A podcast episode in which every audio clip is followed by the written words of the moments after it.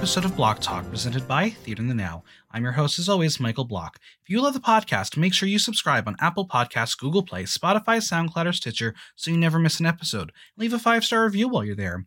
And as always, follow me on Instagram at Michael Block Talk, on Twitter at Block Talk NYC, and visit theaterthenow.com for latest news, reviews, and interviews.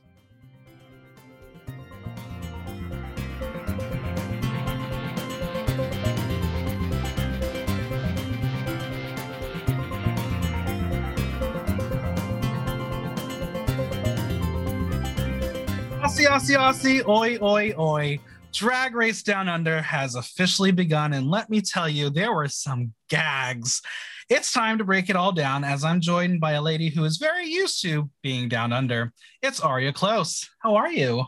Hello, it's so nice to be back yet again. Yes, I'm so glad to have you for this fun premiere. Um, I watched it at 3 a.m. when it came out. I watched it three minutes before this podcast because I like to what? Cut it close. There you go. Um, yeah, fun, fun, weird, different. It's a show that we know, but it's also a show that is not what we know. Yeah, it's very interesting to see what they kind of brought in that's new, but also a lot of some, you know, rehashing of some old things. Yeah, um, we're, and we're gonna we will discuss all of the things familiar and and um fresh, but yeah, overall, I'm excited. I think I like this. Yeah, it has that same excitement of when I first watched Drag Race UK. Yeah, and none of that. Oh no, what's happening when I watch Drag Race Canada? That's fair. That's fair. And I feel like this one is kind of in the middle of it because UK had a flash and pizzazz and it was a production. Canada was we have a budget. This is we will give you the production, aka RuPaul, but you're on a budget. Yeah. And obviously the talent of these girls is definitely going to explode this season alone. Absolutely. Um let's talk about the prize because they get to win something, but they don't get to win much. Um, it's a cash prize of $30,000 and a one year supply of Revolution Beauty Cosmetics. Um, yeah. Okay, so thirty thousand is this like Australian dollars? I don't know what the currency conversion. The is. currency conversion is if it's thirty thousand American dollars, it's less than Australia. Oh my, that's okay. So Yeah. maybe they have like a weird law in place, like the UK does about. no, like, I don't think so. I think that they're they're just being um dirty cheap. I mean, I'm sure we're, we'll get to it later, but the the the winner got a three thousand dollar tip. I'm like, if you just win every challenge, you could walk away with the same prize money. Correct. Absolutely. But you also get Revolution Beauty Cosmetics, which I don't know much about. Neither do I, and it's also uh, very interesting to see. I think the company underneath it, it's based in London. I'm like, the Brits Right. and Australia, dicey history there, but um, you know, Sure slap a little makeup on it, we'll all make better. It's true. Speaking of makeup, I can't wait until we discuss that. Um, since the entrance look is the same as the promo look, we will not be discussing them in detail, as you can hear those critiques on the preview podcast. Um, but don't worry, Aria, we got a lot of Oh yes, runways to talk about. Um, so the workroom is like I would call basic. Um, there's like, as I said, no pizzazz to it. Um, it feels very low budget, and it's small. It's very tiny. Yeah, it's they're definitely, you know, trying those filming angles like a real estate agent in New York. It's a studio bedroom. You got 10 girls in it. It's fine. Yeah. Um, it really felt for me like RuPaul was a guest at a show that wasn't his. Yeah, pretty much. Especially um, you know, because the makeup never arrived. But we'll get to that too. Well, we will discuss. um, so Art Simone comes in saying, "Isn't here to fuck spiders." I don't know the reference, but it must be an Australian thing. Um, she came in wearing the same look she wore to DragCon and took a photo in front of the workroom entrance at DragCon. How full circle! I kind of live for it. I kind of love it. Also, why did they bring in art first? I mean, set the expectations high. I will die on my hill that I love art. So Yeah, the fact that she came in first, I also think, yeah, it's kind of like an iconic moment to be like joking around say yeah i wore this dress at dragcon i took this photo in front of the faux workroom and i'm gonna just walk in this way. Yeah. I mean i guess it's not a gag she's on and if you're not going to get like the drama of an entrance that she's going to be on you might as well put the bitch first because she likes to talk and stir shit and that's good tv yeah we needed her in first especially mm-hmm. i mean stoking the fire with these other two we're gonna about yeah. too um but the bitch is polished and she says she is very ochre which i have learned is, is australian for meaning uh, rough and in an uncultivated manner so kind of like cockney okay I did um, not have a chance to look that one up, but thank you for that. I, I did a lot of research. I did a lot more research for this than I thought I was going to, but we got we got to educate the children and, and, the Australians. If you are listening, please educate me because I'm so lost on a lot of this. But um, yeah, I also will say Art's confessional look is all about those chompers. Yeah, just the angle they have her on. It's all teeth. Yeah, the, I don't think anyone's really like. I mean, besides our our trade, although art, I I could argue art is definitely. I never, trade. I never ever found Art Simone attractive, but in that confessional, I was like, I'm I, oddly attracted to you right now. I fall asleep basically watching Instagram stories, and Art's stories are always the longest. I can basically take an entire nap while watching them, and she'll be in and out of drag, and it's just like the look paired with the personality. Oh, it's adorable. Yeah. Well, next up, Maxi Shield. What the bloody hell is going on around here? Uh, she's 46 from Sydney and has big boobs and a big bum. We learned that Art and Maxi seem to know each other, uh, and Maxi wants to know if Art's huge social media presence will translate to television. And honestly, that is the big question of the season. Yeah, I think it's a valid concern for those obviously who followed all of these girls on Instagram and like kind of watched them do their thing, especially if we just learned a lot of these girls recently. Yeah. So uh, they haven't really been out acting. I mean, they've been doing their thing recently because you know they're in a better place than us. They sure um, are. But for those little snippets that we have seen of the girls on stage, I think it's gonna go very well. Yeah, yeah. Um, I think she will too. I, and again, they they gave her her own show already. They already have stock in her, so it, it, it can't go poorly. But we've been gagged on the show before, so we'll we'll see. Next up is JoJo Zaho. She says, "Bite the pillow, ladies. Mama's a hoe, and she's going in dry." Choices.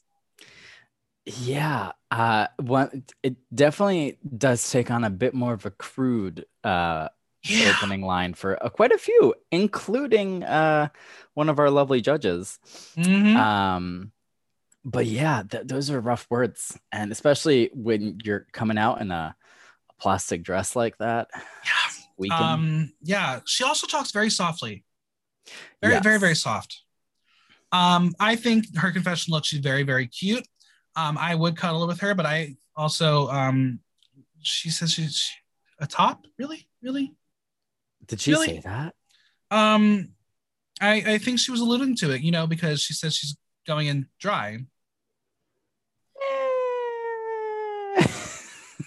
well, uh, I mean, I know uh, our my Australian correspondent uh, Tom knows her, so I'll have to get the uh, the tea on that. Um, also, Tom got to meet someone uh, who is the trade of the season the other night, and God damn it, why do you have to be racist? But we're not going to discuss that. Yeah. Oh yeah, I read that. That's yeah, unfortunate. Yeah. yeah. Anyway, JoJo, uh, she says she is a proud Bir- Biripi Worimi queen.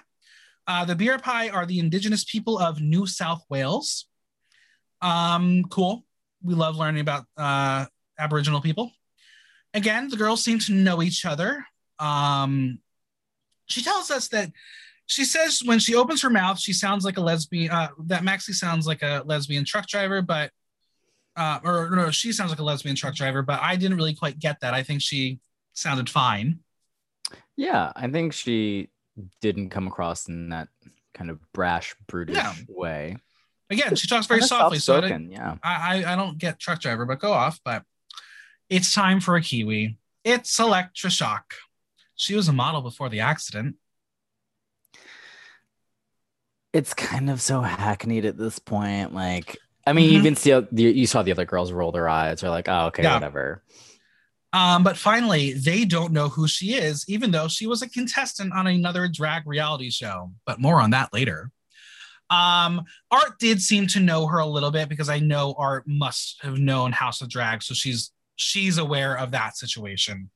But um, we get to see her confessional look, and the look is not what you thought you were gonna see. That gap, the bald head, kind of attractive too, though. Bit of a transformation on that one. Very much so. Very, very much so. But um, speaking of transformations, um, JoJo doesn't know who's more parched, her or Elektra's wig. That wig. Oh my god.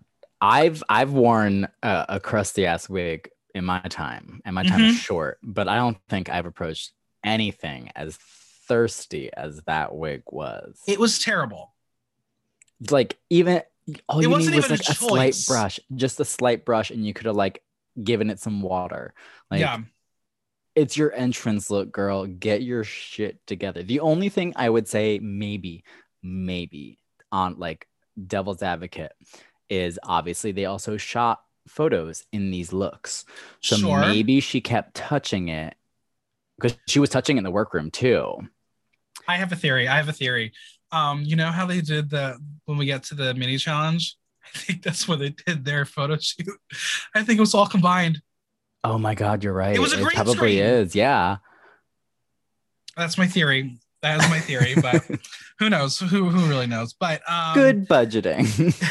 it really there's a, they cut a lot of corners so many corners but um this discussion about thirsty wig is going to happen all episode but she calls herself a bitch with a heart and she's expensive.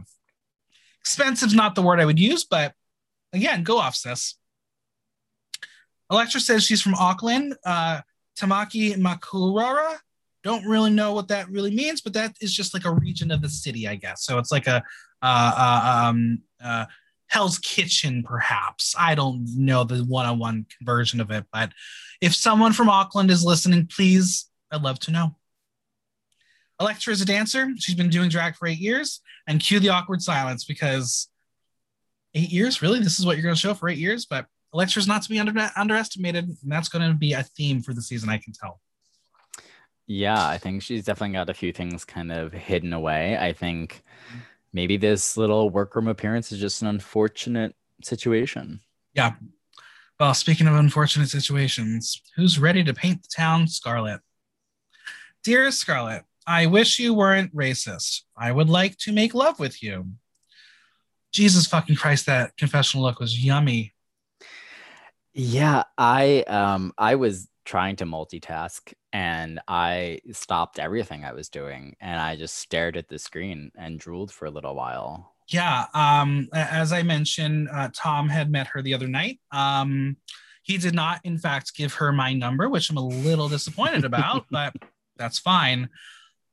Very attractive boy, very, very, very attractive boy. And honestly, this is a terrible comment, and I apologize to all the other attractive boys out there. Not surprised you're a racist because you think you can get away with everything. Unfortunately i know someone who's a very attractive boy and is slightly a racist, but that's for off the podcast. Anyway, Ooh, um, she says that button? I know, right? She says that she is from Boorloo, which has nothing to do with Perth in Western Australia. Um, and she's the if you- only Western Australian girl. correct. She is the only one. Uh, if you know, if you thought my geography for UK was bad, girl, Australia, New Zealand is going to be a mess this season. I don't, I didn't know there was anything else besides Sydney and Melbourne. Melbourne. Um, yeah. So she is a fierce fashion bin. bitch. When, when Scarlet says that she is a burlesque uh, performer and has a dance background, Elektra thinks there's going to be a rivalry, and Scarlet says there's no rivalry rivalry because look at them. Um, again, Scarlet has all the potential of being a superstar. She fucked it up before the season even started. It's so unfortunate. yeah, sometimes people just rise at the wrong time before they, you know, shit themselves on stage. It's true. Oh my good gay girly god, you guys! This is what all the fuss is about. It's Coco Jumbo. Coco's a lot of fun. She's a lot of personality. Um, That's legitimately like the only thing. Wow, that was a terrible word. Um, legitimately, uh, that is legitimately the only word I have next to Coco's name in my notes is just fun. yeah. Um, she says that she's got the community under her belt. I don't know what that means. I don't know what is she is she the face of Sydney Drag? I don't know, but perhaps. Coco is not impressed with Elektra or her thirsty wig. Um, as she says, give her the whole ocean. that was funny. She, she, she's gonna be a shady one. I, I'm I'm excited for Coco. Um, and then we have an entrance from Kita Mean who says, How delightfully camp. As Elektra says, the boss is here. Cue the backstory and part of the drama of the season. Um, let's talk about that confessional look. There's a lot of leopard print going on. Yeah, it's it's very distracting. Yeah. As, I mean, that paired with Kita's like bright personality too. I mean, it's Yeah. gonna get worse in a moment, but th- like it's a lot. It is. And I mean, she calls herself a larger than life party clown. I understand it. I can totally see that. Um, we, we now will learn that she owns Caluzzi Cabaret in Auckland with her best friend, Anita Wigl'it. More on that later. Um, but Art, Art recognized Elektra when she walked in, and then Kita walks in and she's like, Does that make you her boss? um, and then there's the joke of if you want your job back when you get back. I like this, but Art Simone is a shit stirrer, and I live. She says to Kita that she feels like there's another person who's with her. It's Kita and Anita, but it's nice to do something without her, and she might as well remove the coattail. Bitch, I live. But you fully know you both were coming. Come on, right? There's no way that these two people, who number one, own an establishment together, are randomly taking vacations at the same time. I understand Correct. COVID restrictions, maybe the bar or cabaret was closed or whatever, but you're out three employees pretty much, two owners and one employee. What's happening at that bar while everyone's off filming? Right. Not everybody And- could be on a cruise ship visiting the grandmother and getting plastic surgery for X. right. and it's like okay i'm a, a co-owner of this bar. I i'm on drag race. You, you're gonna tell your co-owner that you got to go away. So they Yeah, you gotta up this your is obviously um they, they this is contrived but it's good drama. It was really funny and I, i'm excited to see this dynamic um you can't kill a cockroach it's Etcetera Etcetera bitch your antennas are falling um I I hope I don't offend with this comment, but what in the non-binary hell is that confessional look? She Et just cetera, pulled every yeah, she pulled everything out of her closet and put it on her body and says, "I'm a kook."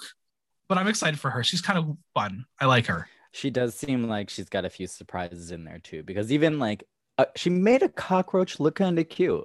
Yeah, it, it was the fact, you know, she might have got stepped on on her way in because she had that one wonky one.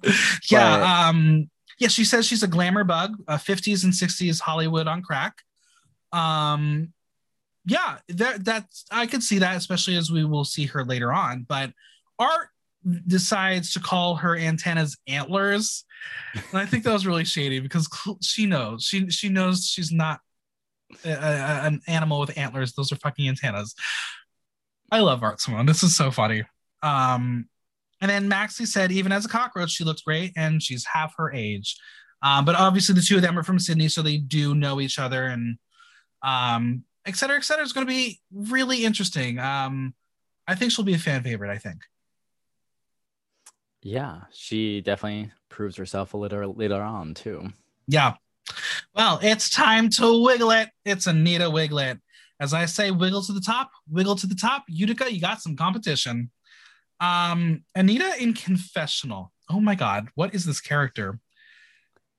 I mentioned it on the other podcast. This is a campier version of Marty Gould Cummings. Yeah. um, I my only note next to Anita is just a lot. That's like yeah, I wrote it twice because I thought she was a lot when she walked in, And then in her confessional, she was still doing a lot.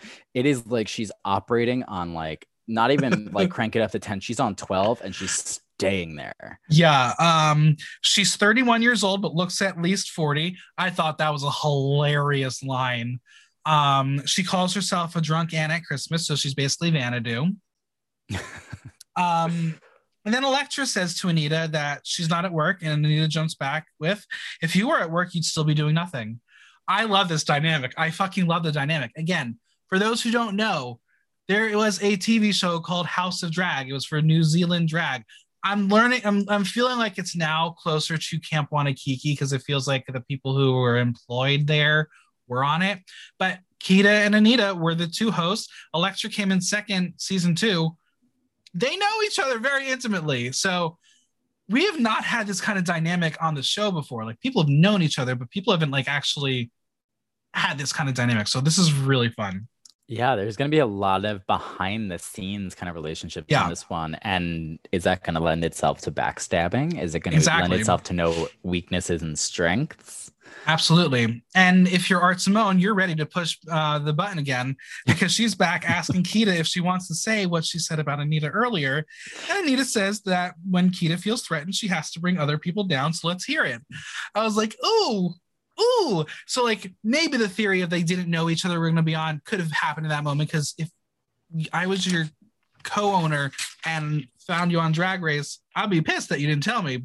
But also, you should be pissed that I didn't tell you.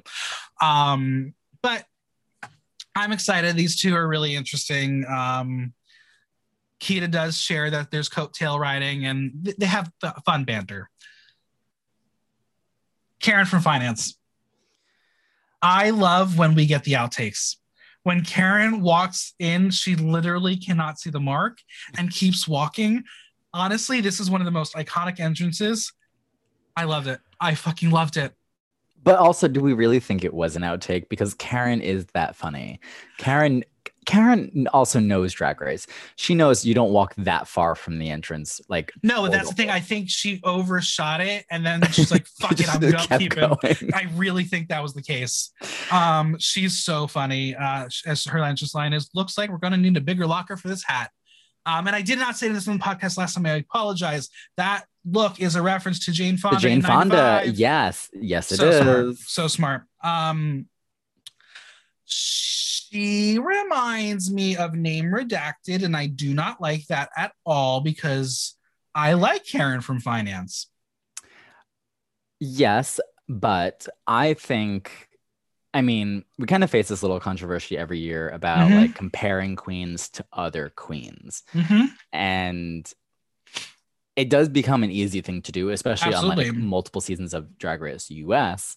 Um, and then, of course, once Canada and UK hit, we're like, oh, well, that one's close to this one. But it was UK that really kind of made me think, no, we can't keep comparing these girls to other girls.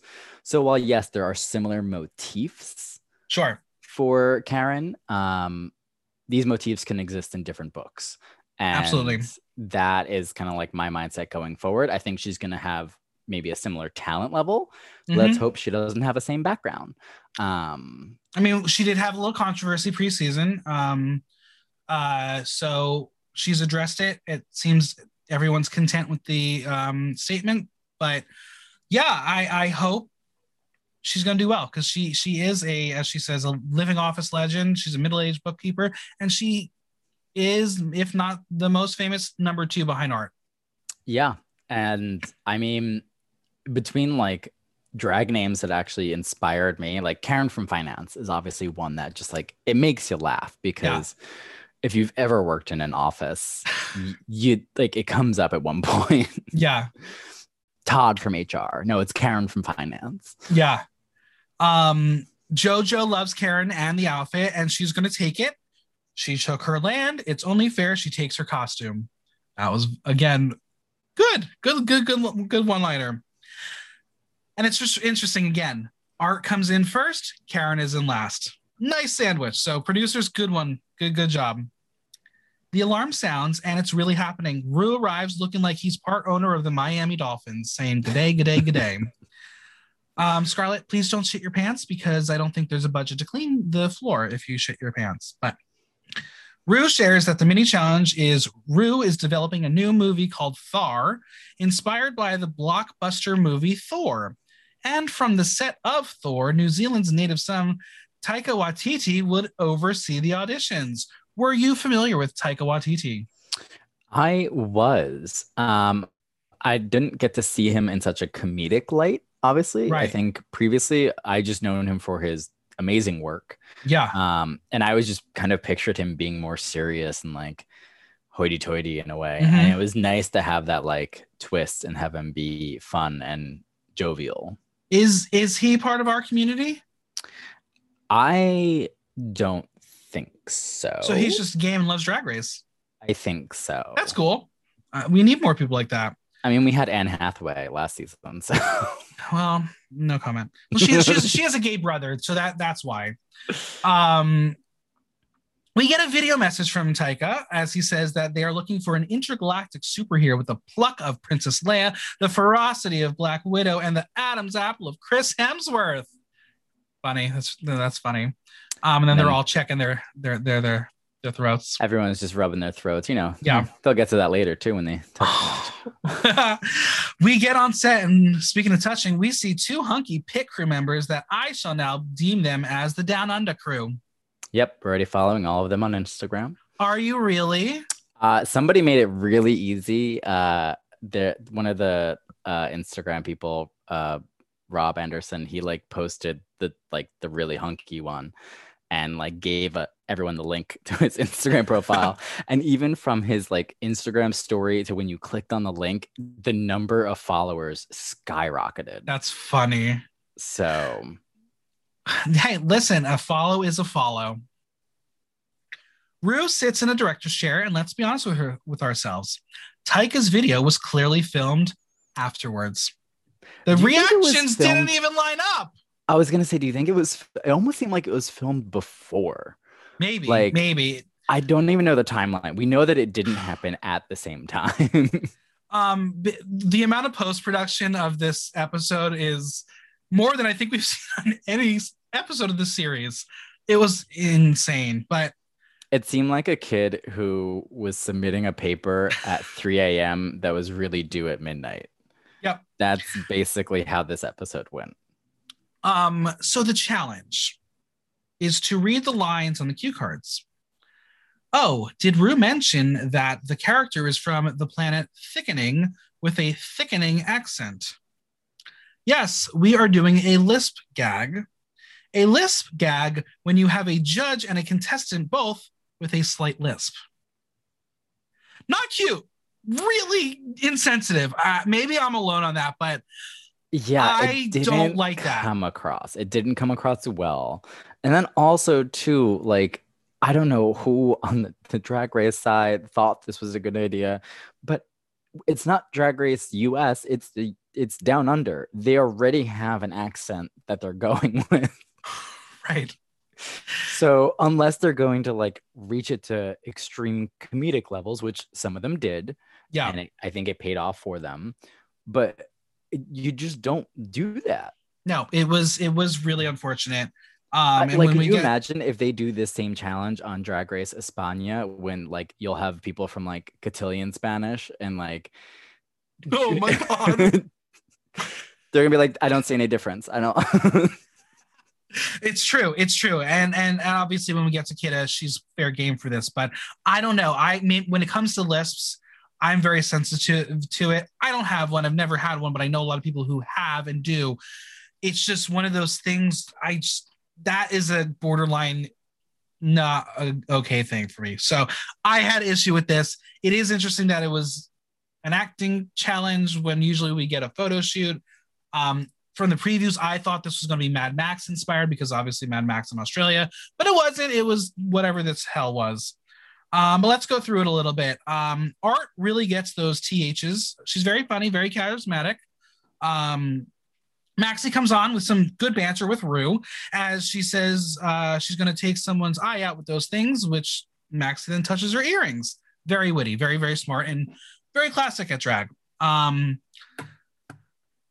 down under crew members, Sean gives her the clap. Um, I think there are a lot of people who will clap for Sean. Uh, I think God, those fucking abs. Yeah. Those abs. They were yummy. Um, as JoJo says, JoJo will not fuck a sister, but she will colonize the colons of the down under crew. There are a lot of these like Australian history jokes in there, which I'm living for, Yeah. but I'm hoping it doesn't become contrived. I don't think it will because JoJo's gone. Well, oh, spoilers. yeah. Um, but JoJo is mad. I'm mad. She's doing a great Hulk impression, even though she's supposed to be doing Thor. Um, funny, funny. But Ru is laughing, and obviously we know that is the most important thing. Make Ru laugh. Um, even her line readings were pretty funny. So JoJo did okay. Scarlet has laser boobs and, and plays well with Ru. Um, Coco plays a little bitty child, and then she gets a little crunk. Um, Etcetera Etcetera, is doing her best Mae West, and she really found that sweet spot. She, I thought she did very well. I think hers did stand out a bit more than the other ones. Like Yeah. also too again, the editing was just it's kind of weird. Like Yeah. obviously you got like people doing emotion thing, you got people doing lip uh, the the lisp. So like Mhm. very weird editing. You don't actually know who was the best one No. overall. No. Um, so we have a ketamine party. Um, again, at least she was a good sport about this. We did see her say some of the lines. Um, I don't know. I, I, I, I, it's, it's hard. If she's okay with it, then I guess I shouldn't be offended. But Yeah. then we had Anita, Anita, whose anger was the same as her happy, and Rue was very confused. And again, I'm telling you, this is Marty Gold Comics. it, it was totally Marty. Um, then Elektra Shock screamed that creature out of her body. I guess screaming makes Ru laugh, and um, even that little last shake Elektra does with her best hiding in closet gap tooth whistle, it made Ru laugh. Karen from finance dances, and she is very white. Yes. Very white. Um, Karen could not get the last line out. I don't know what that line was supposed to be because I didn't really read the cue card well, but she couldn't couldn't say it. But the verdict is in, and the winner of the mini challenge is Elektra Shock. The girls are shocked. A little surprising on that one. A little. She wins a dazzling necklace set from Fierce Drag Jewels. Oh, wowie, wow, wow. Listen, the shipping and handling on that just to get it down there is going to be worth more than the prize money. So It's true. It's like Fierce Drag Jewels has given contestants like $2,500 gift certificates for Fierce Drag Jewels. She's just getting a necklace, Just the one. just one. Um, cool. For our very first Maxi challenge, they are going to throw a get to know you ball. They will serve two looks on the runway. First category is Born Naked, doing nude drag illusion, and second category is No Place Like Home, a look inspired by their home. Um, if you had to do a look um, for No Place Like Home, what would your look be? Oh. Where is home? What, what, what where do you call home? So I grew up actually. I mean, this this could be the perfect look. I just come out looking like a fucking house. Uh, I am from Levittown, which is one of the most iconic suburbs in Mhm. U.S. history. Obviously, we you know got our little fancy line and little shop of horrors. You know, nowhere Yeah. fancy like Levittown. Yeah. but it was all of these kind of like cookie cutter houses. Um, but the weird thing about it is whoever laid out the streets was like on acid or something. there was no such thing as like walking around the block. You had to like meander. Honestly, you could do it drunk and you'll get home, but if you did it sober, you might get lost. So just come out looking like a fucking brick house. There you go. It's now time for some station claiming. Uh, the luggage is set in the entrance, and everyone's scrambling to get their bags and grab their stations. Elektra starts licking the wall to claim it because she's a fucking weirdo, Yeah. etc., etc., etc. Um, also, I'm just going to say it to the audience I can't spell the word etc. I don't know why I have such a hard time doing it. In my notes, I will probably start just doing um, etc but I can't spell it. I just fucking can't do it. That and the word definitely. Don't ever ask me to spell it. I'll never be able to do it. Yeah, etc. is definitely a weird one. It's, it's Um, weird. I think She's weird. everyone pretty much just uses the abbreviations at this point. Yeah. Um, Coco and Etcetera are in the little corner being the color commentary of what the girls look like out of drag. They're a little bitchy and catty, but hey, this is drag. This is something that happens. Um, Etcetera says that Anita's nose is quite defining and wonders what it looks like without the contour.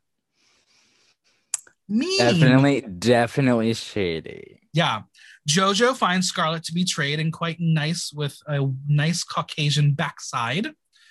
Um, I didn't really notice Scarlet's butt. I'm sure it's beautiful.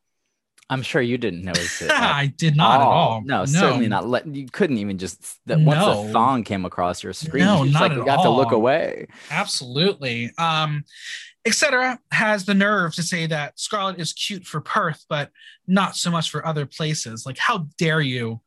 Scarlet's beautiful for everywhere in Australia.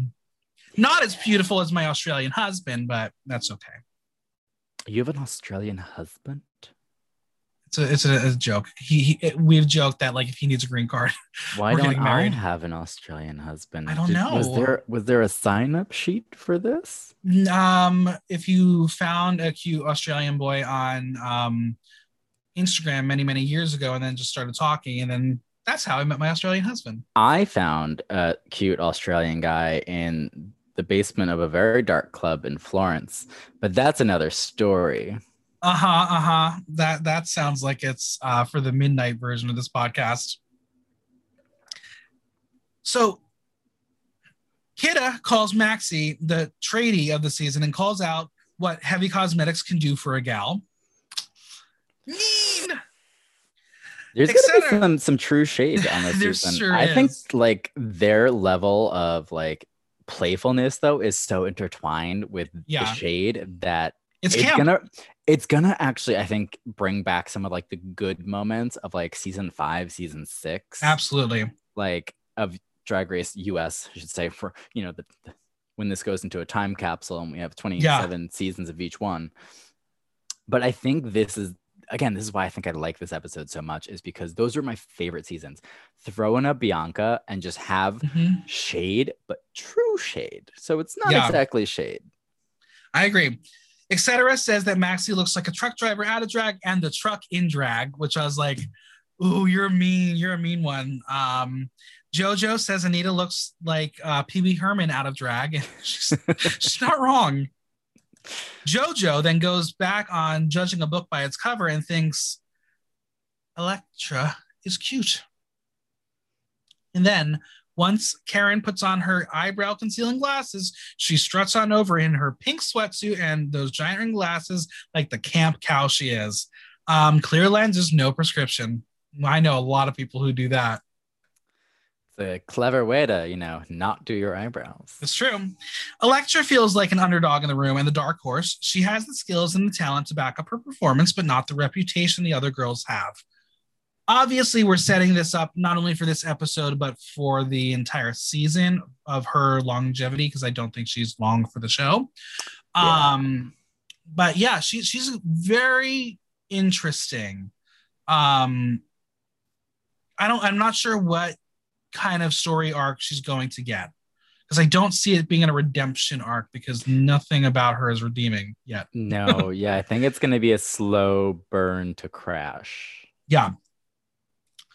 This is a very quick episode. It's it's 53 minutes, but we jam a lot in there and it goes fast because we're already at elimination day. Um, and the girls are starting to get their looks together. Karen is going to be a drunk girl from a Melbourne pub. Um, in the competition, Scarlet wants to be topping every single week. Um, I would like to be topping Scarlet every single day. Um, I guess this is I was waiting for it. I was Right. waiting for it. um, I guess she is a top. Is that what we're learning here? I think that is not surprising. Fine. you know, It's there's always one way to find out. It's true. Tom, go find her. Um, JoJo will be dripping in Aboriginality for Hometown. Uh, we learned that she had lived on a mission in Western Australia. And what's a mission? Art asks. Well, according to JoJo, a mission is a concentration camp for Black people. And this is when I was like, oh no, we're losing JoJo already. Bye bye. Yeah, Uh, you don't that, dive doing the into this. backstories. yeah, you don't dive into this un- unless you know something's going on. Um, but JoJo said when she was younger, she didn't like her culture because it made her stand out. She says that in each town, the outer edges of towns would be missions where the Black people would live, and they could not go into town without permission, which I find absolutely wild. Um, this is a history that I obviously don't know anything about. Um, because uh, I, I don't know. I feel like when us Americans talk about Australia, it's about Sydney and the, the Opera House and the beaches and and and Olivia Newton John and Kylie Minogue. Like that's what Australia is to us silly Americans, but they have some deep rooted racism in their country as well. Yeah, and I mean, without you know necessarily pointing the finger at anyone, I mean, it does come from its colonization. Same thing happened here in the US.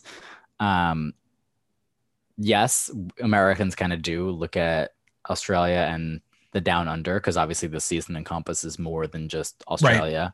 Right. Um, as things like happiness, fun, beaches go, Sydney, Mardi Gras, and everything like that. But obviously, it's always got that little dark history behind it. Yeah. Well, she's not going to go as Newcastle, where she is from. She's going to go as her culture because that is who she is now. And I respect that. I think that was really cool. We shift gears a little bit and get a very controversial question. Uh, Elektra decides to ask Kita if she's scared for the Born Naked runway, and we learn that the Kita we see now is not the Kita of past. If you are familiar with House of Drag, you will see Kita of past because she was a much, much bigger person. Um, the concept to her is scary, but she has struggled with her weight until she got gastric sleeve surgery, and she's happier as she's still got a journey to go on. Um, the only other queen that we've really ever um, seen that kind of backstory of being a larger queen to a smaller queen um, is Tempest DuJour. Yeah. Um, and they coincidentally are very similar styles of drag. Um, it's campy and it's big. Is it easier to be a campy queen as a larger person than it is to be any other style of drag artist? I think unfortunately it does lend itself to that yeah. field of comedy because in all of the the genres of drag you can really do, not everyone's going to be able to pull off a fishy feminine form. Um, and if your wheelhouse of comedy is already in kind of that like self-deprecating mode, yeah. um, if your confidence isn't as strong, but you get moments of joy out of making people laugh, even that's at your expense, I think it does kind of unfortunately push some of these people into that type of drag, which yeah it's nice to see them excel, but it's also unfortunate that that's the cost. Yeah, absolutely. Um, and I think again, it's really cool that we are going to get to see this story and see the visibility of how you can make yourself better by whatever means. And and she does seem happier and, and a happy yeah. person. And I so want to see that transform into like new drag for her. Yeah, Absolutely. obviously, going back and like watching House of Drag and like seeing kind of how she acts there, I think we are seeing a different drag queen here. Absolutely. Um, and yeah, I'm also curious to know how that dynamic fits Anita and Kita because you know Kita was the big girl of the duo. Um, so now that they're both skinny bitches, what's it going to be? I think that's going to be really interesting to see how that plays out. Um, Sister rivalry. I know, right? JoJo asks Anita how she feels about competing against Kita, and she goes on to say that she always felt like the sidekick, which is very interesting. Um, Scarlet decides to ask Kita and Anita who's going home if they're both in the bottom. Anita says it depends on the lip sync song, and Kita, after Scarlet pushes, says Anita. Ooh. Kita thinks she'll kick Anita's ass, Anita thinks if Kita goes home first, it might give her a bit of doubt about their duo. And if this is not a setup for a Kita versus Anita lip sync this season, I don't know what is. RuPaul's Drag Race, destroying friendships and businesses. Yeah, and it's going to be an interesting thing to see, like, if they do fight it out or if one's going to bow out gracefully. Right. Or well, do we have another twist of a Ginny Lemon? Oh my God. Off? That would be crazy. Well, speaking of wild, crazy things, we hear a scream in the workroom. Scarlet's silicone bodysuit rips. As JoJo says, she's serving C section. Um, Scarlet is trying to sew it up best she can, but I, oh, I was scared for this. Um, what would you do in that situation? I don't even know. I saw, like, obviously, uh, we heard the scream, then it pans the camera over to her. And at first, I like, we only see the hip one, and then it shows the back. The back. I audibly gasped because I know how much she must have planned to get that ready. And, like, obviously, that's not a cheap garment. Not at all. And there is no fixing that. There's no, no coming out of that. And I don't think there's any way that she could have stored it better. I don't like, there's so many things that obviously things just go wrong. I think she did the best she could. Obviously, we knew for the, the runway, she didn't plan to wear that, um, the mesh kind of yeah. cape with it, uh, or robe, I should say. Um, I think that was a very clever way to hide the back. I don't know if she, we fixed the back. We don't mm-hmm. see it. That that's one nice post editing they did. Um, but yeah, we still see the one on the side. And I think her reaction would, have been the same as mine. Grab the stapler first. You're already wearing pads. Just see yeah. if it holds. I've I've stapled myself into a dress the night of an event where things like ripped. Um, one of the first things I had ever sewn, um, I didn't sew the zipper on correctly, and in the middle of me entertaining a crowd, the whole back just frays open, and I just jumped off the stage looked like it was planned. It was not. I ran to the dressing room and there was like like a staff of people there, and I was like, just fucking staple me in, just do it. Yeah. Survive it, it, it's night. tough, and I I don't know Silicon well enough to know why that would happen. Um, like obviously you prepare for the show and like you put it on before you pack it. I don't know if, if there was just an oopsie, like someone pulled the wrong way or what would have happened, but what an unfortunate timing. Yeah, it's just it's because on certain areas the silicone's going to be thin. Yeah. Um, and traditionally suits like that are supposed to be just on your skin with like oil right. underneath it. Like you're supposed to lube yourself up and like slide into sure. thing. But she's wearing okay, but here's what also confused me. She was wearing all of her tights. That's what did it because the fabric, the friction is right. what held the silicone down. So when she went to pull it up, that's why it broke. Yeah, I don't I mean, I don't know why she would have worn tights. That's a really good point. The only thing I could see is that they said you have 10 minutes to get into your next look and she wouldn't have had time to put the tights on. I don't know. That's a conjecture. Um, even though I will call out her fucking white tights when we talk about her look.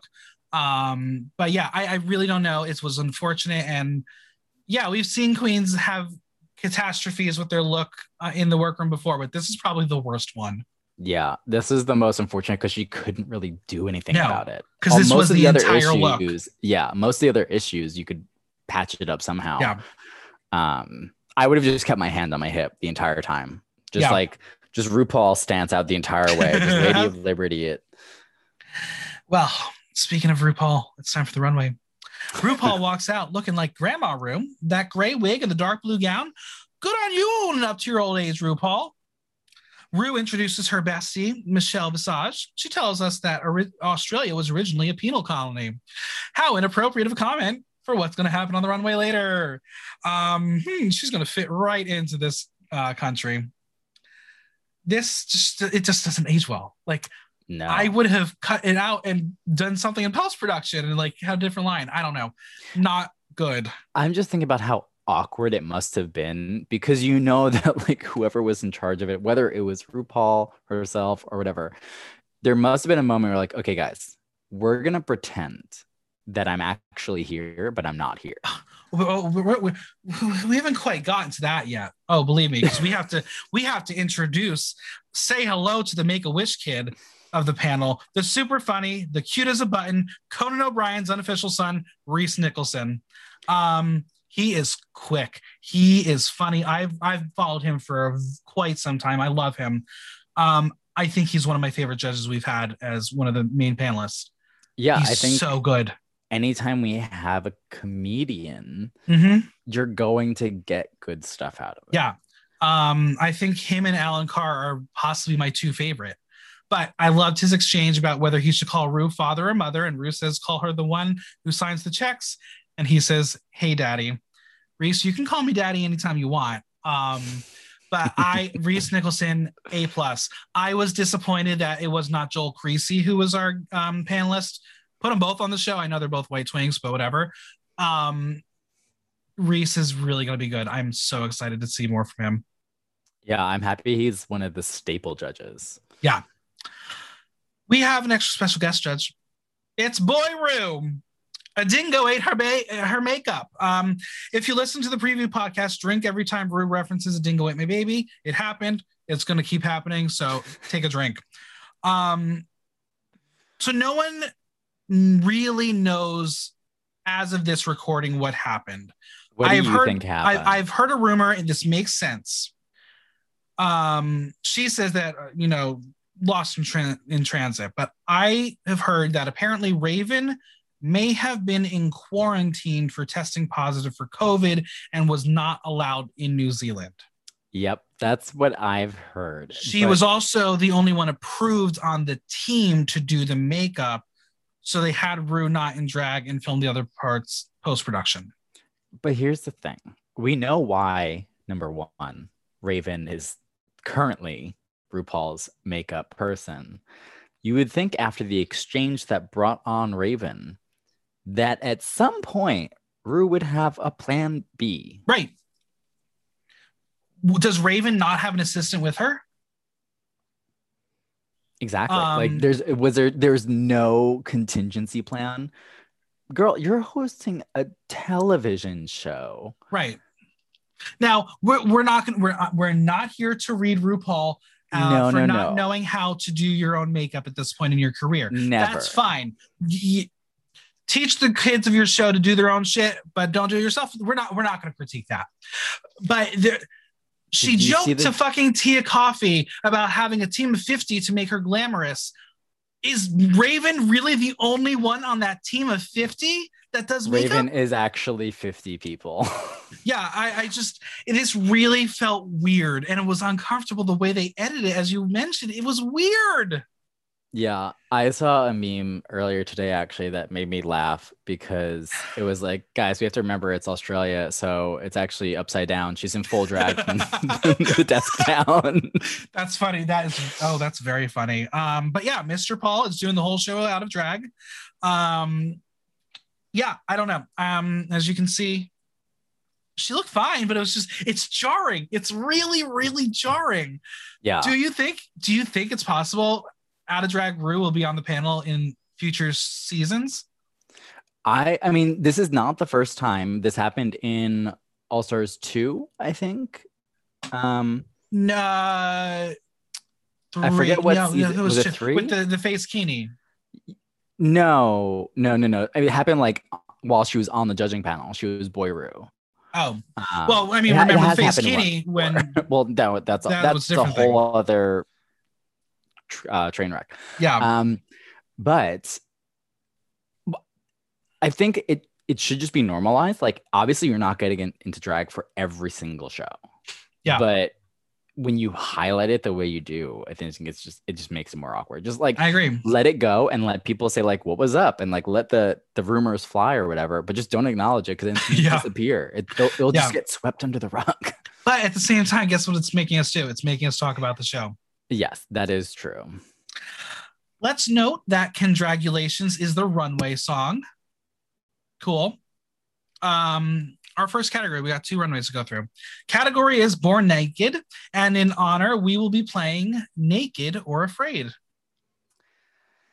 That is a very cute segue. I enjoy that. Yeah, I love it.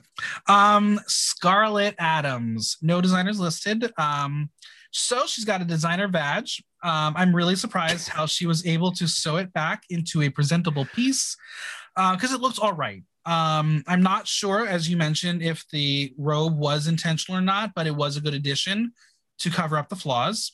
Her makeup, I think, is exceptional. She's definitely giving me Cameron Michaels vibes. And I think her hair is stunning, and she is the fashion queen of the season.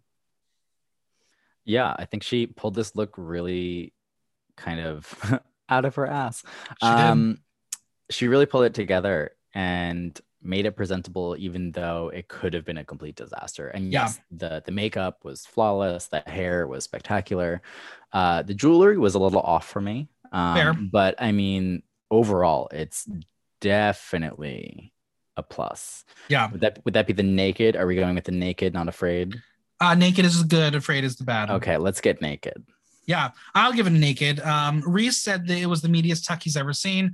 Michelle says that she came out in a silicone prosthesis, and that's what she loves about Australian drag. And then knows the reverse tummy tuck, which was not intentional. Um, I'll give it a naked. I think uh, it was unfortunate that it broke, but the concept was there. It was going to be good, and yeah, the audience was 63% naked, 37% afraid. I'm glad Next we're all up. in agreement. Yeah. Next up, Maxi Shield. No designers listed. This is interesting. I think the jacket is something I've probably seen at Rainbow before, um, like every colored version of it. I love the playfulness of the hair. It's like the colored streaks make her look like a cool grandma. Um, I know it's see through and the look is wonderful for her. I just wish she pushed it further. Like, yeah. And also get used to the fucking necklaces. They're going to be covering up that breastplate all season long. Yeah. Uh, it's how many times are we going to see the same necklace though? Hopefully Right. she's I got mean, different let- ones. Listeners, please track the fucking necklaces of Maxi Shield. um yeah i do like this look um i like the nod that it was obviously to madonna um but it could have been a little bit more nude Yeah. in my opinion um it almost looked like so the, the traditional madonna look is like a clear plastic. Yeah. but this was like bubble wrap. So it was kind of obscuring it. Yeah. it it definitely looked like it was just rolls of bubble wrap made into a jacket uh which is why it's from rainbow. Um yeah i i like the nod but i don't think it carried through all the way so i would say i'm naked and afraid on this one That's fair. i'm kind of in between Yeah, I, I I would agree with that. I am very much meh on it. I will give her a naked because I will not be doing it later. Um, maybe I will. I will see. Um, out of, but yeah, out of all the other girls i'm gonna go with naked for her yeah, I'm gonna go naked for Maxi. The audience was 67% naked, 33% afraid.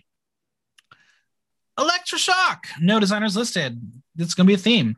Um, this is be a good thing inspired. for this one Yeah, this is inspired by RuPaul's football look from the 90s. I think it's a very interesting approach. And I would say everything from the waist up was great. I do love the big hair and the shoulder pads. The headpiece looks like a helmet, but the bottom half just didn't make much sense. Like, where was the nude? exactly from like the nips down nothing exciting happened Yeah, it was just you put all that effort into kind of this shoulders up piece why not get like even just a bodysuit with that has a little contour Yeah. like graphic to it or something um at that point i even wouldn't say that it was a tribute because like i don't think it did the full thing absolutely. Um, but again, the top up looks looks looks great. Michelle says that she modernized her homage to Rue. It was simple, but it worked. And I agree that, like, just gi- give me a photo with the top up, and it's it's, it's wonderful. But um, I, I have a feeling that Elektra Shock is not a fully realized runway queen. Yeah, and I think that we kind of got a glimpse of it too when she said like, "Oh, how long have you been doing drag?" And she said eight years. Well, what have you accomplished in eight years? Sure. This this runway was like that in action. It was like, Yeah. how long have you been doing it? I was like, oh, well, I got this far, and it's just the shoulders up. Yeah, um, and that's the, this is the problem again. I'm very much in the middle of the naked and afraid because the the top was so good, the bottom was a mess. I'm going to give her a naked because I can't give the naked to the next one uh, that she did. So I'll give her a naked here. I will actually go with afraid on this one. And that's fair. The audience was 40% naked, 60% afraid. Next up, we got Coco Jumbo. No designers listed, and rightly so, because you don't want to admit you made that. Um, we've got a contender for one of the worst looks ever. And don't worry, LaLa Ri, you are still the worst. Uh, this was one hell of a mess of a look. I like the concept. It was camp, but the execution was terrible. They did look like cushions and pillows you would have made in home ec class in sixth grade. It was a complete miss. The giant earrings as bracelets, weird. Um, I will say that her beat was definitely giving me these like Jiggly Caliente vibes. Very painted, very similar to her. Yeah, I like the concept behind the look, but I don't even think. Obviously, we knew it was not executed well. No, but I don't think even the attempt at executing it worked either. I love the concept. I love that you're hiding behind a drag persona and you're trying to showcase that you're naked, but just slapping a big old face on you is not the way to do it. And, and what's also unfor- yeah underneath it, it just there was nothing to it. It was just right. a, a, a beige suit. And what's unfortunate is, I think it's a cool concept to have these like cartoonish characteristics of the the look. We just saw Gottmik do something similar and it yeah. was executed flawlessly. Yes, I believe that was Marco Marco, but I mean, come on, it, it, you got to step it up. Like, if you, Coco Jumbo, thought this would work on the runway when you left Sydney to go to Auckland to film this, sis, you're delusional. Yeah. Um, Michelle says that the idea was there, but the execution was not. Rhys says that it looked like she got Kmart cushions and kind of stuck them to the bodysuit. I agree. This is definitely afraid. Definitely afraid my my audience was really really confusing here. Um, 29% naked, 71% afraid. One person's like, I liked it. I was like, I love your drag and I appreciate you. You like this? Okay. Okay. Next, we have Etcetera Etcetera Um, look by Connor Edward Milton, hair styled by Vistoso Designs. This was a statement, um, a very bold statement that needed an explanation but she served a purpose. Her drag has said something. Um, Etcetera uses non-binary, and they are channeling non-binary finery, as they say. It's a conflict of femininity, femininity and masculinity. There was a lot of glamour to the look, but I think it needed to be pushed even further. Like, go for it. Yeah, if you're gonna go with such a, a highly powerful conf, uh, concept and a message, it definitely showcased the glamour of it and Absolutely. we got to see some of the gore too that accompanies it but something about i think the way it kind of draped it almost seemed like mm-hmm. it was partially hiding itself which that again could be part of the message maybe that is like you're trying to conceal this kind of trauma underneath yeah um but there some yeah something was missing it felt very much like Ma'Ma Queen on Drag Race Holland, there was a purpose, but the execution didn't stand on its own. Without the story, it was lost. Also, the lighting didn't allow you to see the stoning in the hair. It's on Instagram. It's exceptional and it really highlights the classic hairstyle. Very, very strong. Yeah. Um, Etcetera Etcetera is a very interesting character on this show already because we have seen four different sides. We've seen the kooky side, we've seen the bitchy side, we've seen the fashion side, we've seen the camp side. She's very versatile, and that's exciting to me. So I'm oh, really I love a verse queen. Yeah, I, I'm excited to see what she's going to bring to the season. Yeah, uh, I'm pumped because if she's going to come out with such dramatic pieces already, I can't wait to see what she has in store. Yeah, I do worry that she's going to get lost um, in the shuffle that is Art Simone and Karen from Finance, but I, I think she's going to do well, and I'll give this like naked.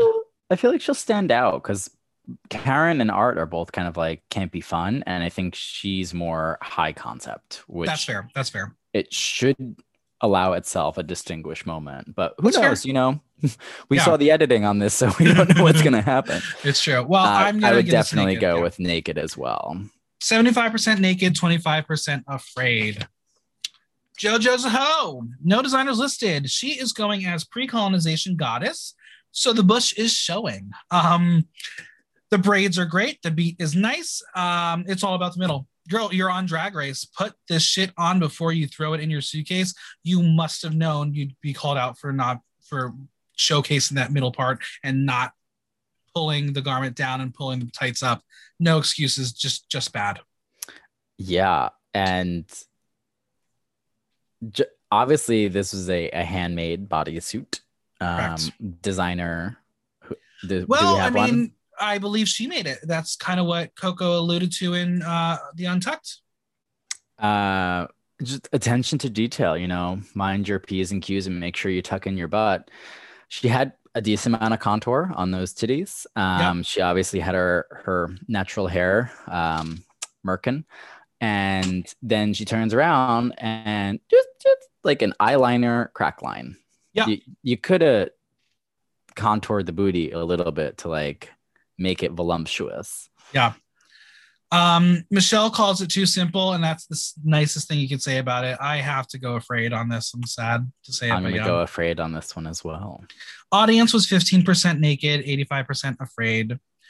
Karen from Finance, look by Isaac Loomis, hair by Integration, shocker, earrings by 3D printed accessories. This is camp done right. What a hilarious look. The glitter bodysuit fine, it's campy. But then removing the bikini to not only show the tan line, but it's in another glitter color, priceless. This was so fun.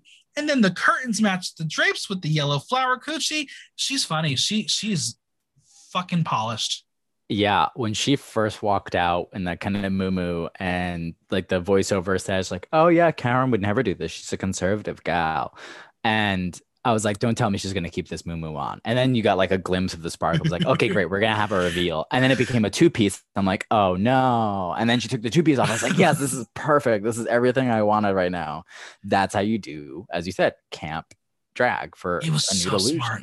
Yeah, yeah. Because again, if you saw Karen from Finance do like a, a, high fashion nude illusion, it wouldn't make sense because that's not what Karen does. This was executed so smartly, so well um, yeah, I, I, I, she set the bar very high for herself. But Rhys says that the, that she was so funny and looks really great. Michelle says that she comes with a reputation, and she has come out with a bang. Her look was ridiculous.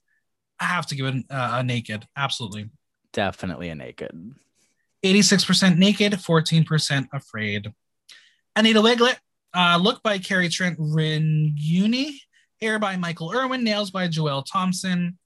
Girl, this was so basic and boring. Like, what are you doing? Um, the character of Eve makes sense. I get why she's going for it, but the snake was weak. The, the I mean, it was styled fine, but the the uh, it was boring. The nude cat suit was fine. It was just, I want more. I expect more out of you, especially knowing what you do in Auckland.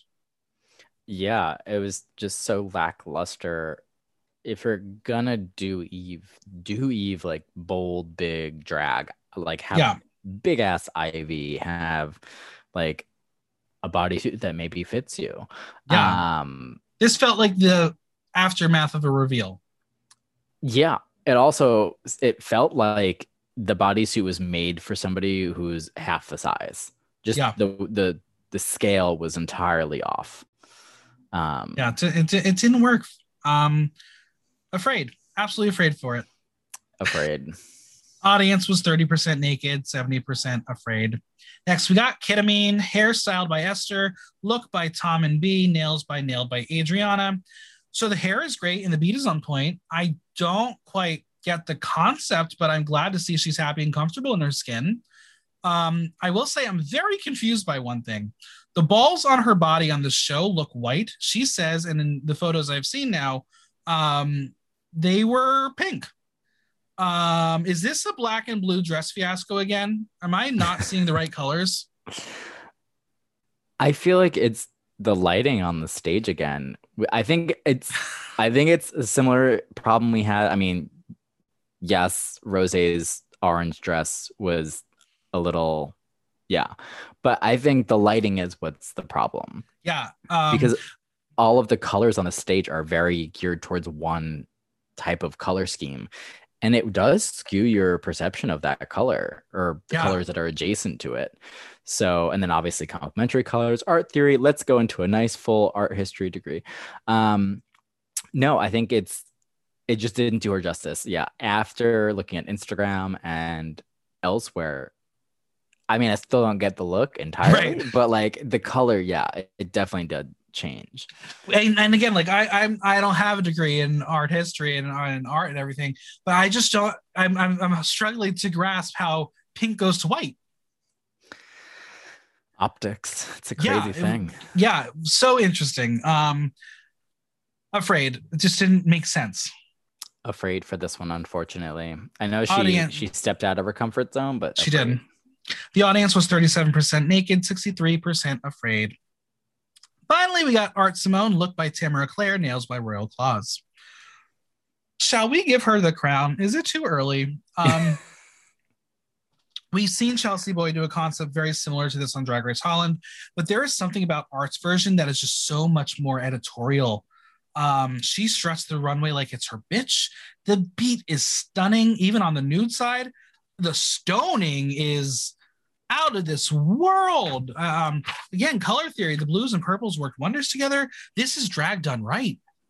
Yeah, this one I fell in love with when it walked out. I did obviously think back to Chelsea Boy, and I like Chelsea Boys for one reason. I like this one for a different reason. Yeah, yeah, as you said, this one's a bit more editorial. It's a bit more. I mean, it itself is more structured. yeah, I think um, Chelsea Boys was more artistic because it had more of the diagonal drama Yes. going back to again art history, Renaissance, the the, the slanted. Um, whereas arts is it's art. Yeah. I mean that's basically what it is. She Yeah. carried her drag into this piece. I do wish actually there was a little bit more stoning um, on the nude side Mhm. but I think it was still done tastefully. Yeah. I, I was so amazed by this. Michelle got really excited and loved the way she held herself and thought the stonework was beautiful. Rhys said both looks were the types of things you go, ah, fuck, because they're so good. Naked, no other option. Yeah, naked. 92% naked, 8% afraid. So those bitches who are 8%, I'm going to find you. I'm going to question you. Category is No Place Like Home. And in honor, we will play Friend of Dorothy or Enemy of Dorothy. Get it? Get it? Yeah, you hate that one. That was bad. Listen, I'm running out of things because fuck, we've we've gotten this runway theme on uh, Drag Race UK twice. I have to, sh- to shift it up a little bit. yeah. Uh, so we're going with Oz. They, it's no place like home. We're gonna go with it. So apologies, friends. First up, Scarlet Adams from Perth. Wigs by Wigs by Vanity. Nails by Freddie Bur- Be Perfect. Look by Scarlet. Um, her beat is absolutely breathtaking, and that red hair is done right. Obviously, it's Wigs by Vanity. Of course, it's going to be perfect.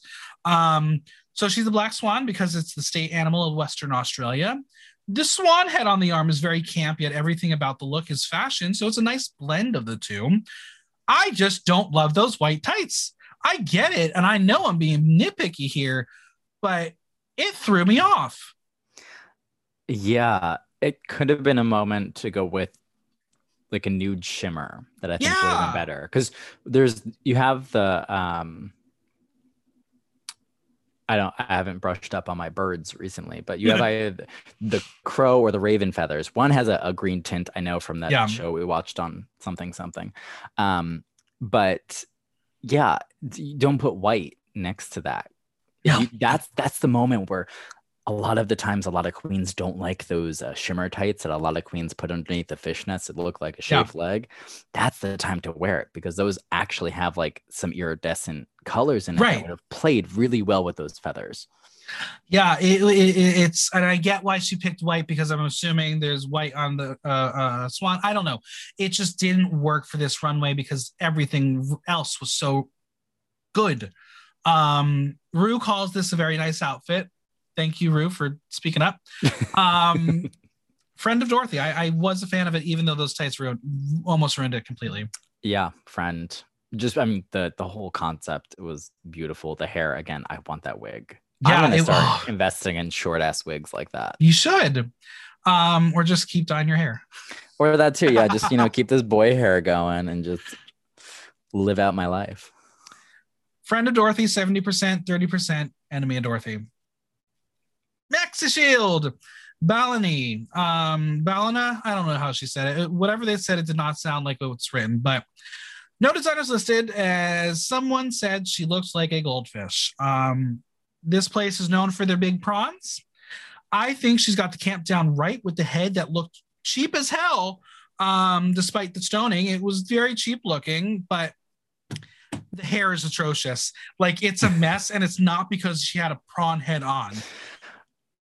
But she's serving body. Um, and I Yeah, think the was- look is what you expect from an old-fashioned Australian queen. It is very Priscilla.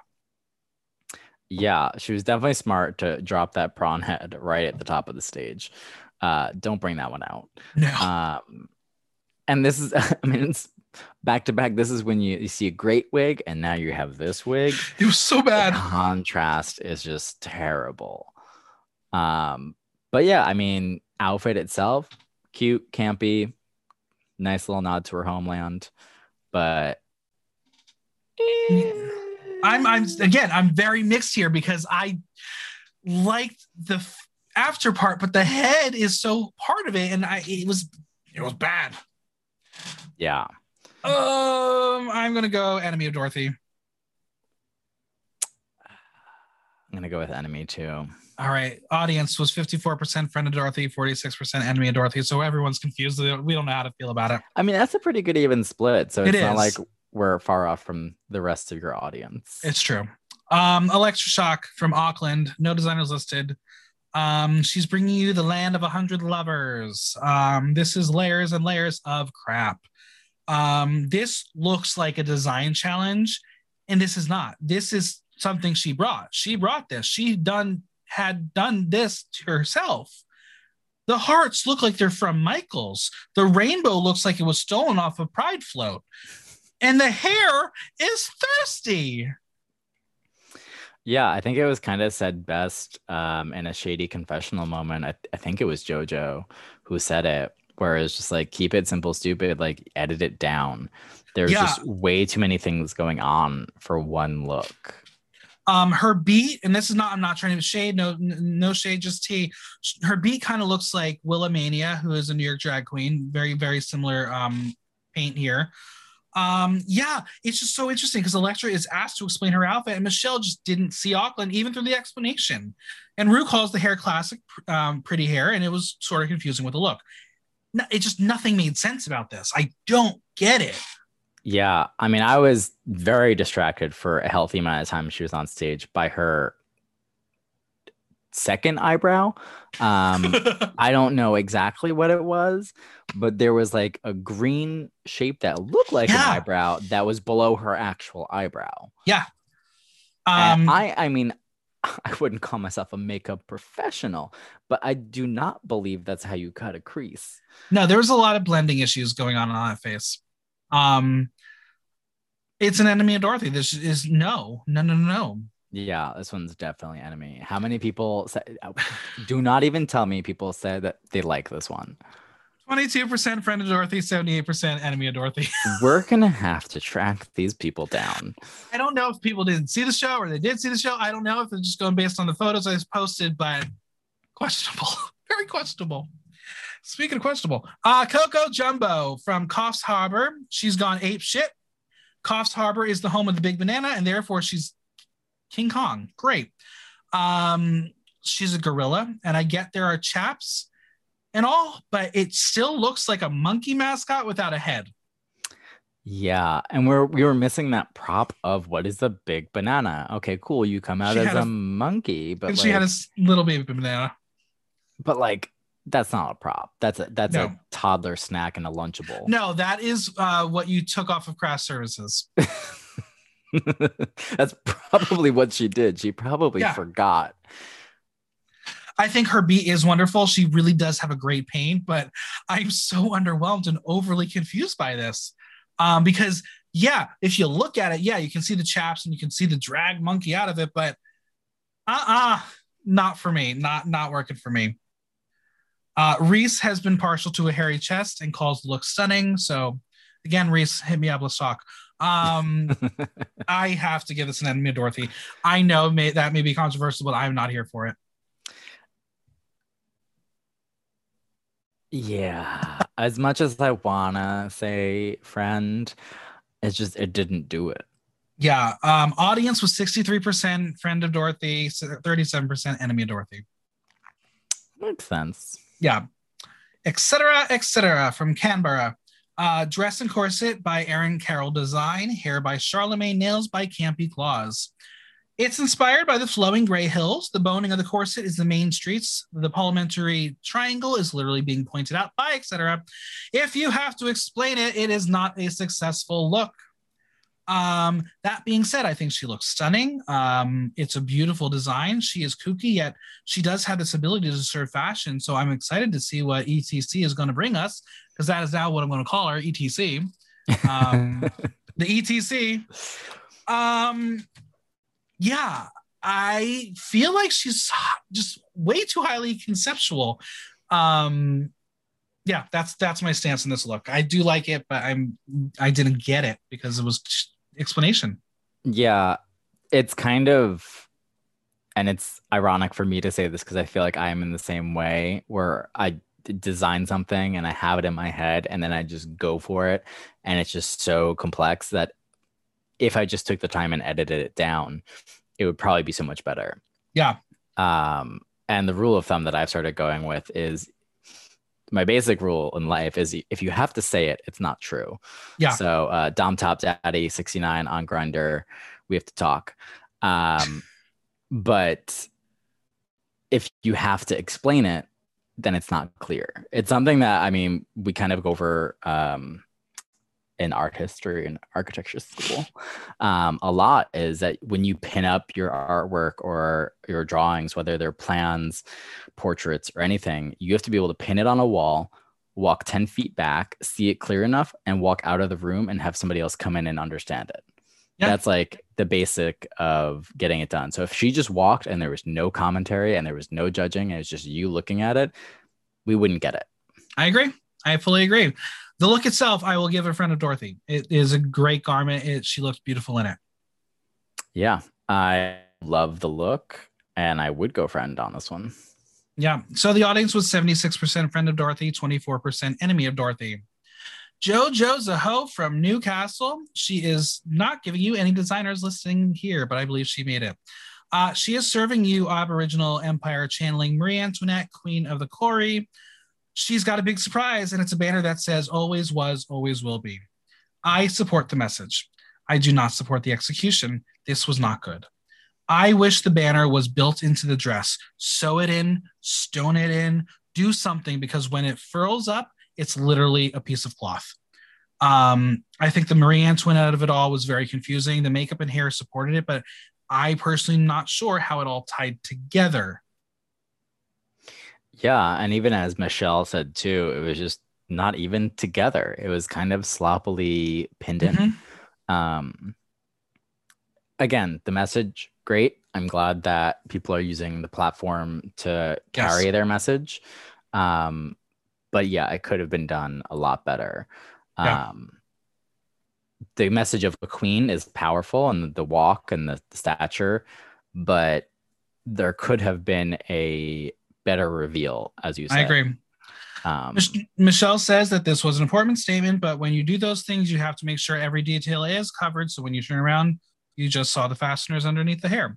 Ru says that the, all the pieces were there, but it felt unfinished. And I, I again, the message, I love it, but this is an enemy of Dorothy. Enemy. Audience was 35% friend of Dorothy, 65% enemy of Dorothy. Karen from Finance from Melbourne. Uh, look by Tristan Seabohm, headpiece by Philip Road Hats, hair styled by styled by Esther, nails by Ice Cream Nails. She is channeling a straight white woman in her mid 30s at the Melbourne Cup, and AKA she is drunk. I absolutely adore the design of this. It's bold, it's print, it's fun, it's camp. The messy hair and the mascara dripping, it was just done so on point. And I think it's clear of this cast, she may be one of the ones who may have some like extra bucks in her wallet and it showed. Karen knows how to sell a story and she did it on the runway and I love her.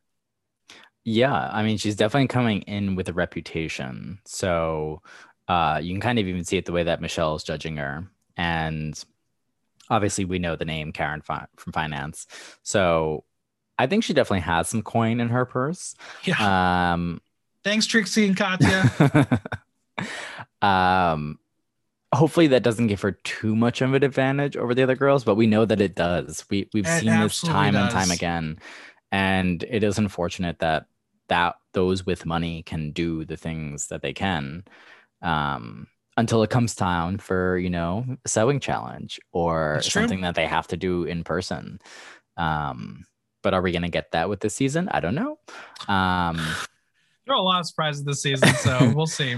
but yeah, I think this one was just done so well. The makeup, as you said, was kind of perfect. Like if you're gonna do dripping mascara, that's the way you do it. Yeah. Um, it was just I'm pretty sure there was even glitter inside the dripping mascara. It Uh-huh. was just perfect. Yeah.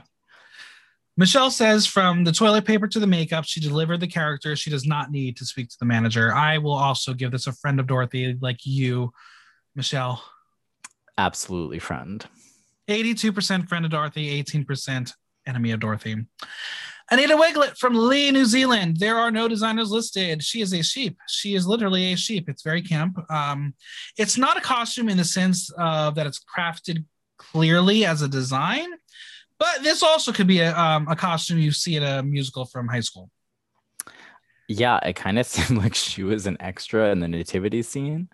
Um, yeah, I I I, was confused by it. I think her ability to sell the look with the runway and her personality was very important, but I'm going to need her to push harder. Um, obviously, sheep in New Zealand, it's a thing we we know about. I mean, I, I'm I haven't watched all of the Lord of the Rings, but I'm sure there's sheep in it. Um, but I don't know. I I loved what she brought, but I this isn't going to get you to the end. Yeah, and uh, like again, it's it's cranked up to twelve, and it's just twelve all the time. We we're gonna need range from Yes. her, um, because she was doing the same open mouth that she was doing the entire fucking episode. Yeah. and if I really wanted to see an open mouth like that, then I mean that's another story. So yeah, we just need more. yeah. Um, that being said, I think it was a good look. I will give it a friend of Dorothy. I'm gonna go with enemy. I didn't really That's like fair. it. Audience was 70% friend of Dorothy, 30% enemy of Dorothy. Kita Mean from Auckland. Uh, hair by Integration, nails by Nailed by Adriana, outfit by Jen Jones. I love this so much. What a fucking knockout. She's serving rugby, which is such a staple down under. Um, I love that she's tr- transformed a rugby uniform into something retro and fashionable and feminine. The hair is incredibly styled. Integration is perfection every fucking time, even when they do weird things. Um, but the black and white motif throughout, this is a cohesive look. And yeah, everyone's favorite number is 69. So good on you for putting there. Yeah, and it's not easy taking a rugby outfit and making No. it look glamorous. No, this was so good. Yeah, uh, I was very impressed with this one. Um, I will give it a friend of Dorothy. Definitely a friend for this one. Audience was 77% friend of Dorothy, 23% enemy of Dorothy. Finally, we got Art Simone from Melbourne. Look by Sam Passion Bolton um, and My Head's a Jungle. Hair by teamed by Trent Ashley. Nails by Royal Claws. So she comes out in an all black look, um, and you know something is up. And wham bam, thank you, ma'am. It's Hosier Lane street art. It's not quite Violet Chachki level surprise, but I was gagged by it. Um, I think it's a brilliant idea, and the execution again was wonderful. Art Simone's very smart. The black hair was for the first part of the look, and the makeup worked. But then when you really examine her eyes, when she flips that cape, it's literally all the colors of the uh, the cape and the dress. I adore her. Yeah, She is so she's good. disgustingly talented. I I can't tell you how many times I've used her Instagram for references of Yeah. like me doing my makeup. Um, I just find her insanely talented. I was so enamored when I met her at DragCon um, years ago. Yeah. And I was just, I was actually kind of upset that her booth was kind of empty. I was like, this is not what she deserves. You need to get your asses over here and like talk Yeah. to this queen because she's phenomenal. Um, I mean, and Yeah. she's like one of the only queens who can use that chunky glitter and make it look good. Exactly. Yeah, I also think she must own stock in glitter because the, amount that she uses is obscene. But I mean, the amount of drag her. that she has is obscene, but that's a different Well, conversation. yeah. Did you see her moving process on Instagram? No, I didn't. Oh my god. Well, number one, her the room that she has for drag, it's definitely bigger than I'm pretty sure it's bigger than her roommate's room. um, but it she has like custom shelving in there. It's insane. Yeah. Um, well, as Rhys Rhys's boyfriend said, um, it's a strong opening and I hope you can top it. Uh Rhys is so good. He's so funny. Um, friend of Dorothy, this is exceptional. Absolutely, friend. I adored this look and I want it. I might make one. You should. Audience was 93% friend of Dorothy, 7% enemy of Dorothy. Maxi Shield, Etcetera Etcetera Anita, Wigl'it, Kita Mean are safe, which leaves Scarlet, Elektra, Coco, JoJo, Karen, and Art as the tops and bottoms. How do you feel about that? I think it was accurately done. Um, I mean, the tops were definitely the tops. Mhm. The bottoms were all right. I mean, I would have maybe switched one or two out depending on like overall, but I personally would have swapped, and I know this is contradicts kind of what I said earlier about Kita, but I would have put Kita in the top and Scarlet safe. Um, because I don't think it was fair that Scarlet was safe with the mistakes on the, runway. Um, because that swan look was not good enough to be a top for me personally. but I think the ball look is what kept Kita out. I guess. I guess. I, I mean, weighing the two, I feel like they both had their ups and downs for both looks. So I guess it is the the one or two little things, but um, I agree. I think everyone else was fairly placed. Yeah. And then Well- of course, Yeah. It's time for Untucked Junior because I love how this fucking international format goes. Just keep putting Untucked in the middle of the show. I don't need a half hour of bullshittery. But the ladies come together, and Coco's disappointed. She already knows she fucked up. Lip syncing is what she does for a living, and she is going to put on a show. Elektra knows she's going to be in the bottom um, because, as she says, it was an aesthetic thing. Yeah, okay, girl. Kita says that maybe Elektra's colors clashed a little bit, and the girls all laugh, but Elektra's not having this. So she snaps back and says, As long as people know there is more to New Zealand than sheeps in all black. Putting a dig at Anita as well. oh yes. Like, Again, she is an employee of the two of them, so they must be like very close if you're if you're gonna dig at them like that on episode one of Drag Race. yeah. And then especially too, like again, do they know that they're all coming here? Did they make an agreement that like what happens in the workroom stays in the workroom? Right. Um, yeah. Jojo is glad the focus is off her because she knows she's going to fall apart. So she walks away to listen to her music. And she says she gets what the judges were saying and it breaks her heart to let herself down. Oh, that was so hard to hear because I'm that person as well. Um, we have Coco telling Jojo to get it together, and she encourages her that she got up on that stage in outfits she made herself. So I believe that is confirmation that Jojo is the cause of her own demise. Um, Yeah. Once you contribute it to yourself, you're kind of pushing yourself to defeat. Exactly. And JoJo is going to have a lip sync that's tighter than a fish's asshole, and that's watertight. I didn't like that. I don't want to think about that ever again. but we are going to bring back my geckos. Um, is Geico sponsoring? Is that what's going on here? Maybe I don't know. World uh, Wow Presents Plus doesn't really have commercials now, does it? No, it doesn't. But Ru, out of drag, has made some decisions.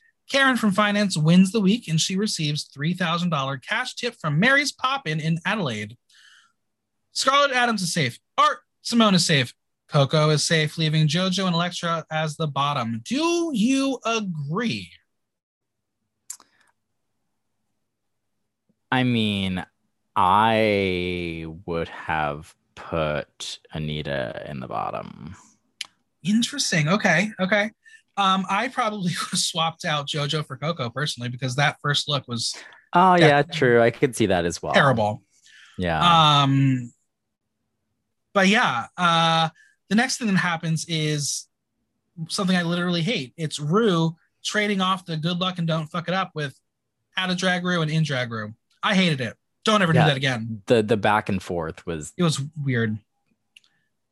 The song, the song is Tragedy by the Bee Gees. Now, when I say I screamed, I screamed because I predicted it on the preview podcast that this song was going to happen in the season. Um, I also would like to note that I screamed, and this was probably 345, 350 in the morning. So apologies to all of Mahwah, New Jersey. But um, if you have not heard the Steps cover of this song, do yourself a favor and listen to it. That version of the song was my introduction to the Bee Gees, so that's why Tragedy has such a special place in my heart. Um, it was a really good song to start the season off with. Yeah, it was definitely a, a strong beat, and Yeah, it, I mean, obviously the Bee Gees are like, if you're gonna like do a lip sync number, especially down under, like that's Yeah. that's how you do it. yeah. Um, Just wait for Oh. Kylie though; it's gonna be fucking intense. but which Kylie is gonna be? That's my problem. Is like I don't, I'm, I'm kind of like don't do any Kylie because I want them all. Um, but Maybe she's maybe she's just gonna be the guest judge on like all the rest of the episode. I'm here for it. Um, or Olivia Newton-John. She just wants her Xanadu. Elektra brought you energy from the start. She's like, I am not going out of here without a fight. Like, not you. You talk about Anita at 12. She was at 12 with that entire performance. I really love the campiness that they brought as they interacted, but Elektra just nailed it while JoJo looked like she was still upset and rattled. yeah, it was when the lips when the whole thing really started. It I was annoyed at first because it was very petty. Yeah. um, because they were just stepping in front of each other. Or mainly, it was JoJo stepping in front of Elektra, and it, it. I mean, I love a moment where it's done like campy style, like "haha, Yeah. I'm standing in front of you," but she was like gunning for it, and it kind of put me off. Yeah.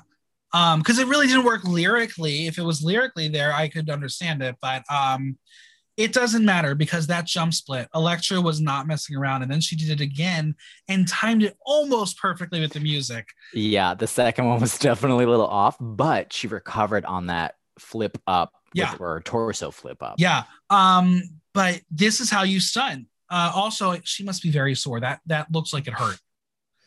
Um I feel bad for JoJo because she is a strong performer. She just didn't have much in her arsenal to do anything with the song. Um, but I do worry that if Elektra should lip sync again, she's going to have to bring something new because the stunts just won't be a shock, Oh, I see what you did there. pun intended. But Elektra Shock stays as JoJo is the pork chop. She's the gothy, she's the juice box, she's the room. Welcome to the club, sis. I got the burning questions for you. What will JoJo's legacy be? That's a tough one. I feel like it's all going to depend on her attitude post this. Yeah. Um, what she does on social media here on out, I think, is going to be what kind of sets her path. I hope that it is maybe one of continued activism. Um, As we know, drag itself is a very activist driven art. Yeah. Um, and I really do wish that that is something she pursues, but also too, I want to see her really shine as an international girl down under. yeah it, it's for me it's really interesting because i feel like it's very we're going to compare uk to down under a lot it's just it's inevitable it's going to happen she didn't have the the fun and spark and that thing that gothy Kendoll had like gothy got off the show and everyone's like justice for gothy we want to see more because gothy was weird and you could see there's growth in gothy I don't necessarily know if JoJo has that same story. Yeah, it'll be interesting to see how it plays out. Yeah. Now, let's talk about that. You did talk about how you did have a feeling where this did feel like UK. Are you excited for the show? Does it have the same spark or is it missing something? I'm terribly excited for this season just because I there was moments of the episode where I was stunned, I was gagged, I was gooped, all the things the kids are saying these days. Yeah. Um, and there wasn't a moment where I was watching it and went, "Oh, okay," and then like went and did something else, ate Sure. a bag of chips or whatever. Like, uh, no, she's on UK. mhm. so um yeah i'm very excited for the season these girls are super talented obviously their looks are fabulous Yeah. so i want to see what else they're packing also too i just want more of Rhys just yeah, just he's he's good. He's fun. Snatch Game, episode two. Ru isn't playing around here. Um, and it looks like we've got Bindi Gate. Who will get to play Bindi, or will we have two Bindi Irwins on the Snatch Game panel? It's definitely going to be an interesting one because two, I mean, I've seen some of the like the characters that Art has done like in her her shows, Yeah. and her like home bars, and she definitely has many characters in her wheelhouse. So I'm just curious of how firm she stands her ground, or if that commercial is just a teaser for drama and she actually isn't even doing Bindi, she was just teasing Sure. to get a rile. Right. Like- um, and and that's what's kind of fun about it because like obviously comparing to UK, we almost had two Maggie Thatchers and Davina De Campo decided to go with Julia Child. Wrong decision for her. Um, so it's gonna be interesting to see how the two of them work this situation out. Um, but again, I predicted we were gonna have a Bindi Irwin uh, Snatch Game character, so I'm terrified because I don't know how you make Bindi Irwin funny without being offensive. Yeah. What you talk about her dead dad who got eaten by a fucking animal? Well, he was get he was stabbed. I know he was stabbed, but like, ugh. I mean, if you do do Steve Irwin, at least you can make it comical because he was a walking caricature. But Bindi is, we'll see. Um, I don't know. I'm excited, but I, I just cannot believe it's episode two. They're doing Snatch Game. I can't Yeah. believe it. I mean, I'm here for it because that means we get to see more characters. Usually they Yeah. wait until at least a few more have been eliminated, but I'm here for nine characters on Snatch Game. It's gonna be messy. Um, also speaking of messy, someone did Ru's makeup in the promo preview that we saw. Um, that looks like season four Rue.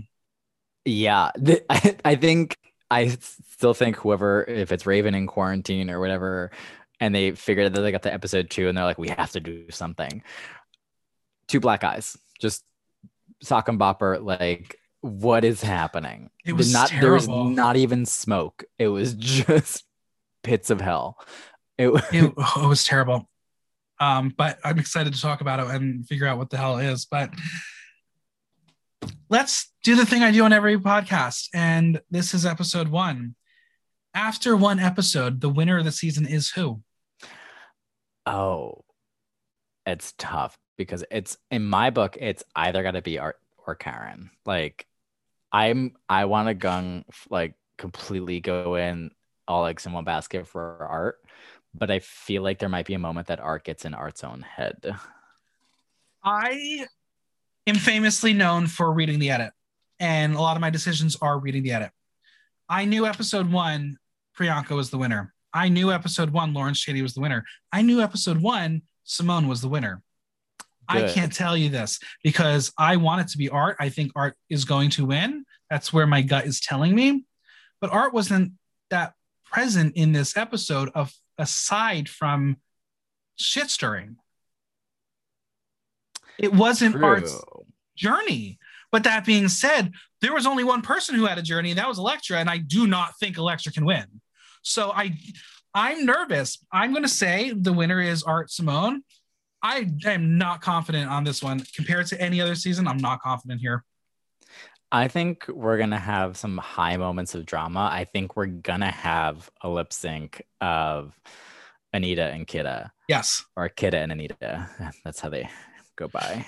Um, but then I also think there's going to be another moment of drama with them and Elektra too. Yeah, oh, absolutely. Somehow, could you imagine a triple lip sync between the three of them? Yes, I can because this is RuPaul's Drag Race, and RuPaul likes the drama. We already, I mean, there's got to be a double save at some point in the season because we only have ten girls for this. Mhm. So there's got to be at least one. Yeah. Well, we will see. Where can we find you on social media and Venmo? You can find me at Aria Close. That's Aria with a Y and Close with a K. It has been a pleasure chatting with you, and I'm sure we'll do it again when you know the next season comes around, whatever it's going to be. Yeah, I mean, well, España is starting España. up soon. And All Star Six eventually, right? Oh my god, it's gonna be back to back to back to back to back. Could you remember that one time we went season to season, and like I was just living at the bar because my Oh, yeah. tab was open the entire time. yeah, we'll see what happens. Well, thank you again for being here. Of course, my pleasure. Get close next time. A huge thanks to Aria for coming on. Subscribe on Apple Podcasts, Google Play, Spotify, SoundCloud, or Stitcher, and leave us a review while you're there. If you have any questions or comments, drop me a line at theaterthenow.com via our question link. Like, listen, love. Until next time, I'm Michael Block, and that was Block Talk.